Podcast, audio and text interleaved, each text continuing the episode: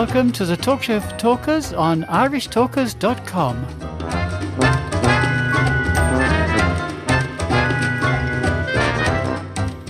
Welcome, Toastmasters, would be Toastmasters listeners and friends, to segment four of this week's offering of the Talk Show for Talkers.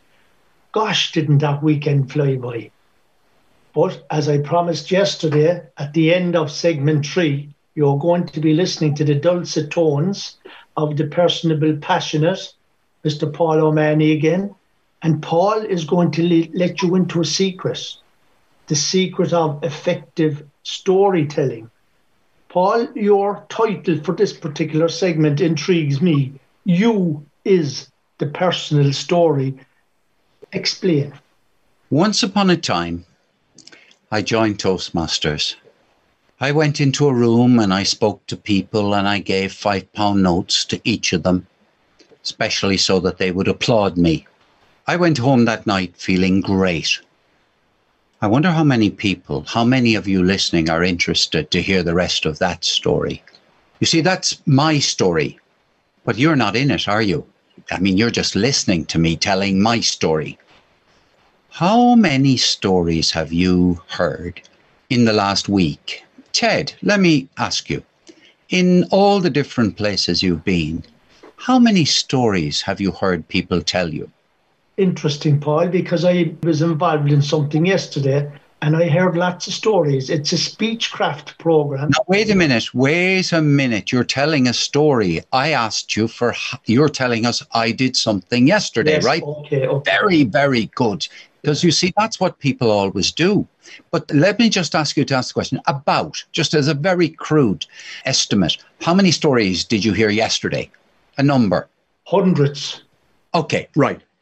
So here is an average person, an average Toastmaster, who will tell us that he has heard hundreds of stories. That's the problem.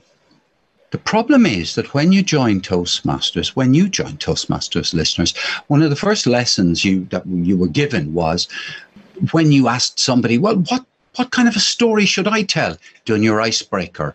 How, you know, what should I say? And they say, tell a personal story. Tell us about you. A personal story. And that's almost the entry into Toastmasters piece of advice. You're the expert. Tell us about you. The problem that happens after that is that so many people carry on in the same way for years and years, telling their personal story to an audience that has heard a hundred stories in the previous two days. What I want to talk about is not any old personal story, but how is it possible to tell a story which will matter to the audience? You see, when you're sitting there in the audience and you've heard uh, somebody speak and you're saying, oh, that's very interesting. But I've heard seven times about people who have done that before, or I'm just fed up of listening to other people's stories. You know, I've just had enough. I'll zone out until he finishes. And then when he finishes, you know, I'll wake up and I'll hope that the next person isn't telling me a personal story. I'd like them to tell me about how you build a space rocket. That at least would be interesting. So the tricky part is how does a storyteller become good? Become good enough to hold people's interest, to hold your interest. And that's what I want to offer you. Why does a story become worth your while to listen to it? What is the magic ingredient, as Ted said a few minutes ago? Here's what it is you don't start with I, me, me, me, me, me, me, me, me. No, I, I, I, I, I. You're an egotist. There's a terrible phrase over here in Ireland. They're up their own. We won't say the last word. Anyway, you come on stage and you start telling a very interesting story. You're an egoist. Now, what to do? You have a great story. Have you ever gone to other Toastmasters meetings? I've been to about nine of them in the last four days. And at each of them, stories were told. And at each of these meetings, people began their story in a way that you are used to. They began talking about themselves. Now, here's what to do you start your story with a question Have you ever wondered about how to tell a good story? Have you ever found yourself in facing a group of people who were listening to you? They wanted to hear you say something that would interest them. What did you do? I've got a story for you about how you can do it well. That's an example of a way in which you can start to give an example from your own life, your own personal story, but you, you make an effort to involve the audience in it by saying you too, in effect, might find yourself in the same position as I am. Another example Have you ever broken up with your wife? Have you ever found yourself separated from her? for many, many days. Have you ever been unsure if you would ever get it back together again? Here's what I did. This is what you shouldn't do. Now, there you're talking directly to the audience. You're looking into, in these days, you're looking straight into the camera. You're moving close, perhaps, to the camera. You're hooking people. You're moving back so that people have a bit of space to think. And you're doing it slowly slowly enough for the penny to drop in the listener's ear.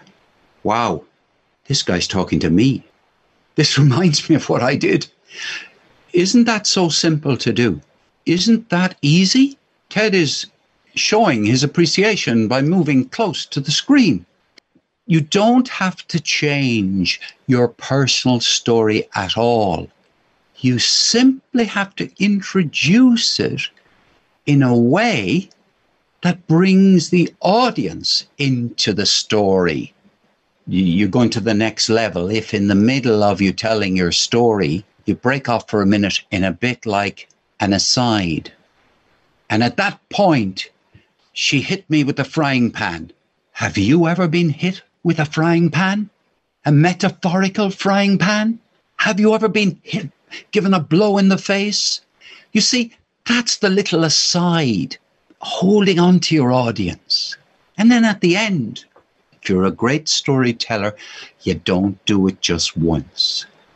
And when you leave here today and you go back to that wife who was good enough to hit you with a shovel before you went to work, when you go back to that person, here's what you will do, won't you? You know what to do now. You go back you buy the flowers, you get the vase, and you carry them upstairs to your own office and you put them down beside you and you close the door behind you. You learn self love. When you come out of that office after you've smelt the flowers, you'll be ready to make up. Over to you, Ted. And listeners, what a wonderful analogy. What what you have there is the secret the secret of life, of a happy life. And thank you, Paul, for giving us some beautiful ideas there on how to create a story. I didn't think you were that good as a storyteller, but now I know why you are so good. Excellent. Excellent. That is a wrap up for this week. And it's goodbye from me and goodbye from Paul, which he can give himself. Oh, listeners, thank you for listening. Yeah, and I like the way he emphasized you. And we would also like to thank Maura O'Brien. Maura is the technical person when it comes to all things that we do on the talk show for talkers.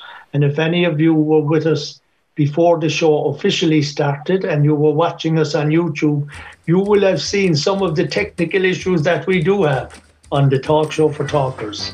Looking forward to your company next week, where we'll have lots of more stuff to intrigue you in our story of the Talk Show for Talkers. Bye.